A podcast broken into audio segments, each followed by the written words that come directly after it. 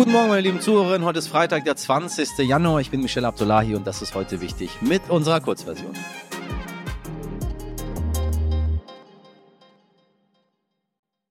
Zuerst das Wichtigste in aller Kürze. Mehr als 5000 Angehörige der jesidischen Religionsgemeinschaft wurden im Jahr 2014 von der Terrormiliz IS ermordet. Viele wurden versklavt und misshandelt. Mittlerweile lebt in Deutschland die weltweit größte jesidische Diaspora und gestern hat der Bundestag die Verbrechen an der Religionsgemeinschaft als Völkermord anerkannt. Damit will sich das Parlament stärker für jesidisches Leben in Deutschland einsetzen und öffentlich den Völkermord an den Jesiden aufarbeiten. Liefert er oder liefert er nicht? Heute treffen sich die 30 NATO-Staaten und weitere Länder auf der US-Militärbasis Rammstein in Rheinland-Pfalz, um darüber zu beraten, wie es mit der militärischen Hilfe für die Ukraine weitergeht. Es ist der erste wichtige Termin für den nagelneuen Bundesverteidigungsminister Boris Pistorius. Und auch Bundeskanzler Olaf Scholz wird weiter unter Druck stehen, ob er denn jetzt Leopard 2 Panzer liefern wird oder nicht. Gestern sagte Scholz, er könne sich vorstellen, Panzer zu liefern, wenn die USA das auch tun würden.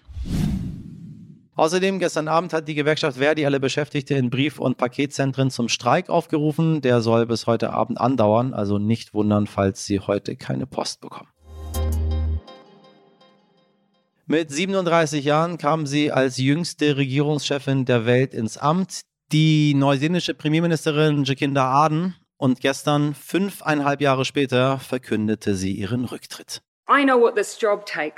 Ich weiß, was man für diesen Job braucht und ich weiß, dass ich nicht mehr genug im Tank habe. So einfach ist das. Wir alle geben, solange wir geben können und dann ist es vorbei. Und für mich ist es nun an der Zeit. It's time.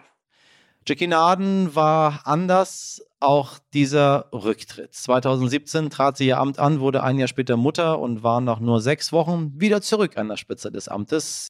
Sie hatte so einige Krisen zu managen und war über lange Zeit extrem beliebt in Neuseeland. Dieses Jahr würden im Oktober die nächsten Wahlen anstehen, für die sie jetzt nicht mehr antritt. Zum 7. Februar will sie schon aufhören und ihr Amt niederlegen. Zu ihrem Rücktritt sagte sie, ihr sei nach über fünf Jahren die Kraft ausgegangen. Es ist Zeit, die Verantwortung abzugeben. Sie freue sich auf die Zeit mit ihrer Familie und rechnete bereits mit Spekulationen zu dem angeblich wahren Grund ihres Rücktritts, denn im letzten Jahr sind ihre Umfragewerte gesunken.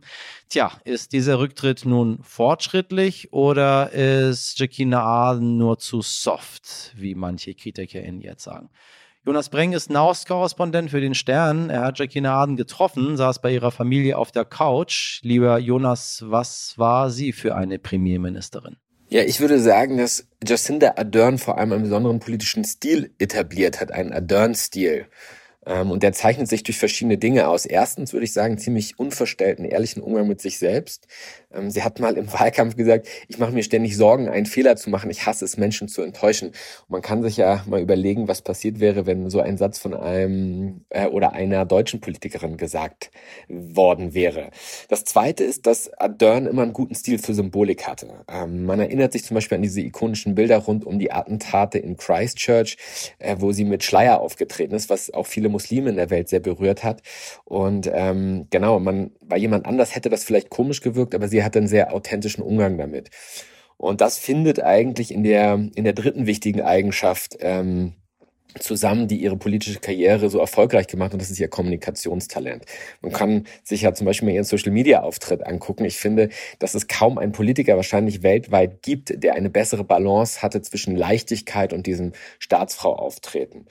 Und in der Summe würde ich sagen, das ist ein ziemlich äh, gutes Zeugnis für eine Politikerin. Und ähm, ich kann sagen, dass diese Menschlichkeit und Nahbarkeit, also ich habe sie ja äh, auch im Umgang mit äh, Opfern nach dem Christchurch-Attentat erlebt, ähm, dass das äh, ziemlich beeindruckend war. Im Herbst ist die nächste Wahl, dem will sie sich nun nicht mehr stellen. Hat sie innerhalb des Landes ein wenig an Strahlkraft verloren? Ja, Strahlkraft ist natürlich eine schwierige Währung im politischen Alltag. Also die Kritiker werfen mir eigentlich vor allem vor, dass sie äh, sich bei Wirtschaftsthemen äh, nicht stark genug präsentiert hat. Also es gibt äh, einen Mangel an äh, Wohnraum, ähm, es gibt eine in starke Inflation ähm, in, in Neuseeland. Das Thema Kinderarmut wurde nicht effektiv genug bekämpft. Und ja, bei all diesen Themen ähm, gibt es tatsächlich auch Leute aus ihrem eigenen Lager, die zugeben, dass man da vielleicht hätte effektiver oder mehr machen können. Nichtsdestotrotz ähm, glaube ich, dass Jacinda Ardern eine besondere Botschafterin für, für Neuseeland war. Und das kann man auch jetzt an den internationalen Reaktionen sehen, äh, wie viel Mitgefühl und Bewunderung ihr da entgegenschlägt. Das heißt, die Geschichtsbücher ähm, werden ja bald geschrieben und ich glaube, dass Jacinda Ardern da durchaus ähm, einen großen Eintrag ähm, bekommen wird. Danke, lieber Jonas Brink. Ein paar Kilo zu viel, klar, darüber ärgern wir uns alle mal, wobei Ihr Moderator da eher keine Probleme mit hatte. Sie wissen ja, langsam, langsam, langsam. Aber wenn es wirklich krankhaft wird, dann spricht man in der Medizin von Adipositas. Und auch geht es nicht um Rundungen oder ein bisschen zu viel, sondern es geht ganz klar um den Fettanteil und vor allem den Bauchfettanteil. Professorin Christine Justen von der Sporthochschule in Köln sagt, es sei überhaupt schwer, in unseren Lebensumständen nicht adipös zu werden, gerade auch für Kinder. Die werden nämlich ganz gezielt beeinflusst durch die Werbung der Nahrungsmittelindustrie. Dadurch haben sie es besonders schwer, sich gesund zu ernähren. Jedes sechste Kind ist in Deutschland übergewichtig oder sogar adipös. Der Drang nach Süßem oder Cola ist so groß, aber auch vermeintlich gute Lebensmittel sehen nur auf der Verpackung natürlich und gesund aus. Dazu hat Professor Justen gleich einige Tipps für Eltern und wir sprechen ganz konkret auch über das Krankheitsbild. Frau Professor Justen, ich grüße Sie ganz herzlich. Ich grüße Sie auch. Wir haben Übergewicht äh, und dann gibt es Adipositas quasi als, als letzten Schritt. Also äh, wenn man dann adipös ist, dann ist da sehr, sehr viel Gewicht, was da nicht sein sollte. Ist es richtig? Sie haben ja schön gesagt, da ist da sehr, sehr viel Gewicht. Also im Grunde genommen hat man ursprünglich mal das Ganze definiert als ein Übermaß an Fettmasse. Ne? Das ist also im Grunde genommen ist das auch letztendlich das, was uns krank macht. Ne? Also das ist Übermaß an Fettmasse, vor allen Dingen eben im Vergleich zu wenig Muskelmasse, die dann eher gesund erhaltenes Organ ist.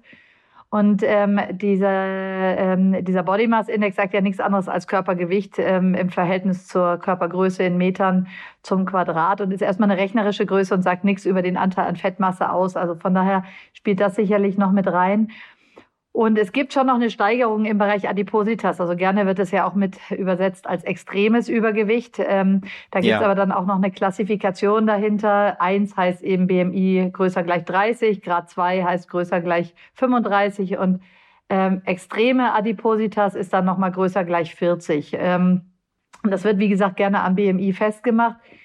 Ähm, das ist sicherlich schon so ein Kritikpunkt der Klassifikation dahinter und auch der Einteilung von, ähm, von gesund oder krank. Aber es ist ähm, epidemiologisch eigentlich das Beste, was wir haben, vor allen Dingen, wenn man es dann im Kontext mit dem Bauchumfang sich anschaut. Und das, was eben an erhöhter Fettmasse im Bauchraum ich sag mal, äh, zugange ist, das ist eben hormonell aktives Organ und das ist eben das ähm, Organsystem sozusagen oder diese viszerale abdominelle Adipositas ist, das ist eben vor allen Dingen die, die mit Krankheit einhergeht, ne? wo man eben dann mehr Herz-Kreislauf-Erkrankungen hat, mehr Tumorerkrankungen, ähm, mehr entzündliche Erkrankungen, Rheumatoide, Arthritis beispielsweise.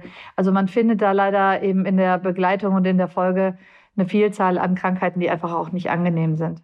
Ich meine, das hört sich schon alles ganz furchtbar an, wenn wir uns das vorstellen unter Erwachsenen. Ähm, nun möchten wir hinter heute über Adipositas bei Kindern sprechen. Da stelle ich mir das Ganze noch viel dramatischer vor. Wenn mir mal eine Zahl rein nennen darf, das RKI sagt, jedes sechste Kind in Deutschland ist übergewichtig oder adipös.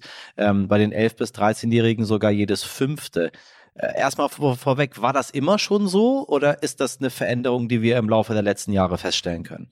Also die, das Robert-Koch-Institut erfasst diese Zahlen ähm, systematisch seit knapp 20, äh, 20 Jahren etwa. Und seitdem ist die Zahl der übergewichtigen und adipösen Kinder, wenn man die zusammenfasst, eigentlich in dieser Altersgruppe der 3 bis ähm, 16, 18-Jährigen relativ stabil. Das heißt also in dieser allerersten Basiserhebung 2003 bis ähm, 2005, 6 ähm, da war es auch schon 15 Prozent und die letzte Kinder- und Jugendgesundheitssurvey Erfassung war eben bei 15,4. Also das hat sich eigentlich gar nicht so wahnsinnig viel geändert. Ähm, was man eben auch sagen muss, auch hier gibt es eben diesen Body Mass Index, der wird da etwas anders nochmal eingeteilt, weil ja der BMI eines zweijährigen Kindes ein anderer ist als eines 14-jährigen Kindes. Und da hat man ein Perzentilsystem dahinter und auch das ist eine rechnerische Größe. Das heißt also, wenn ich ähm, mir das anschaue, als dieser BMI oder dieses Perzentilsystem gemacht wurde, da waren es insgesamt 10 Prozent übergewichtige adipöse Kinder nach der ursprünglichen Klassifikation. Also es hat sich schon gesteigert im Vergleich zur ähm, Grundklassifikation Vom Grundprinzip her ist es so, ich befürchte, dass die Pandemie vor allen Dingen zu einem erheblichen Anstieg geführt hat. Jetzt gar nicht so sehr eben die letzten Jahre. Das ist doch relativ auf einem äh, zwar hohen, aber auf einem Plateau geblieben. Ich bin nicht so der Fan, der nach der Schuldfrage ähm, fragt. Also wer ist schuld daran, dass äh, Kinder zu dick sind? Muss man aber fragen. Ähm, was ist die Ursache? Die Eltern? Mhm. Die, die Schuldfrage, da pieksen sie natürlich genau ins Elternhaus, weil viele Eltern fühlen sich auch schuldig. Also wenn sie ähm, es gibt eine genetische Komponente dahinter. Das heißt also Kinder, die in Familien groß werden, wo beide Elternteile ähm, selber betroffen sind, haben ein höheres Risiko, auch adipös zu werden. Das geht dann bis zu 80 Prozent hoch bei, ähm, bei 15-Jährigen. Aber wenn beide Elternteile adipös sind, ähm, die, die Schuldfrage ist natürlich ein unglaublicher Druck auch auf die Eltern. Und ähm, was man eben auch sagen muss, ist, die Lebensumstände heute sind auch ich sag's mal so ein bisschen platter, es ist einfach schwer, nicht adipös zu werden bei unseren Lebensumständen. Wir, wir mhm. brauchen uns bei weitem nicht mehr so viel bewegen.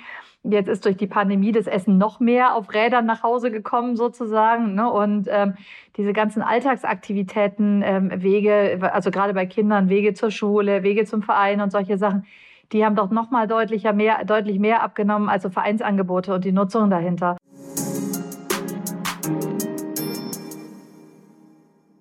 Das war's aus der heute wichtig Redaktion für diese Woche und jetzt gönnen wir uns alle mal eine Pause und falls Sie noch nicht genug kriegen von uns, dann hören Sie doch mal in unsere Vollversion. Dort gibt es noch mehr Themen und das ganze Gespräch zu Adipositas. Oder Sie nutzen die Zeit und schreiben uns eine Mail an heute wichtig at Wir hören uns am Montag wieder. Haben Sie ein schönes Wochenende, machen Sie sich eine gute Zeit. Bis dahin machen Sie vor allem was draus. Ihr Michel Abdullahi.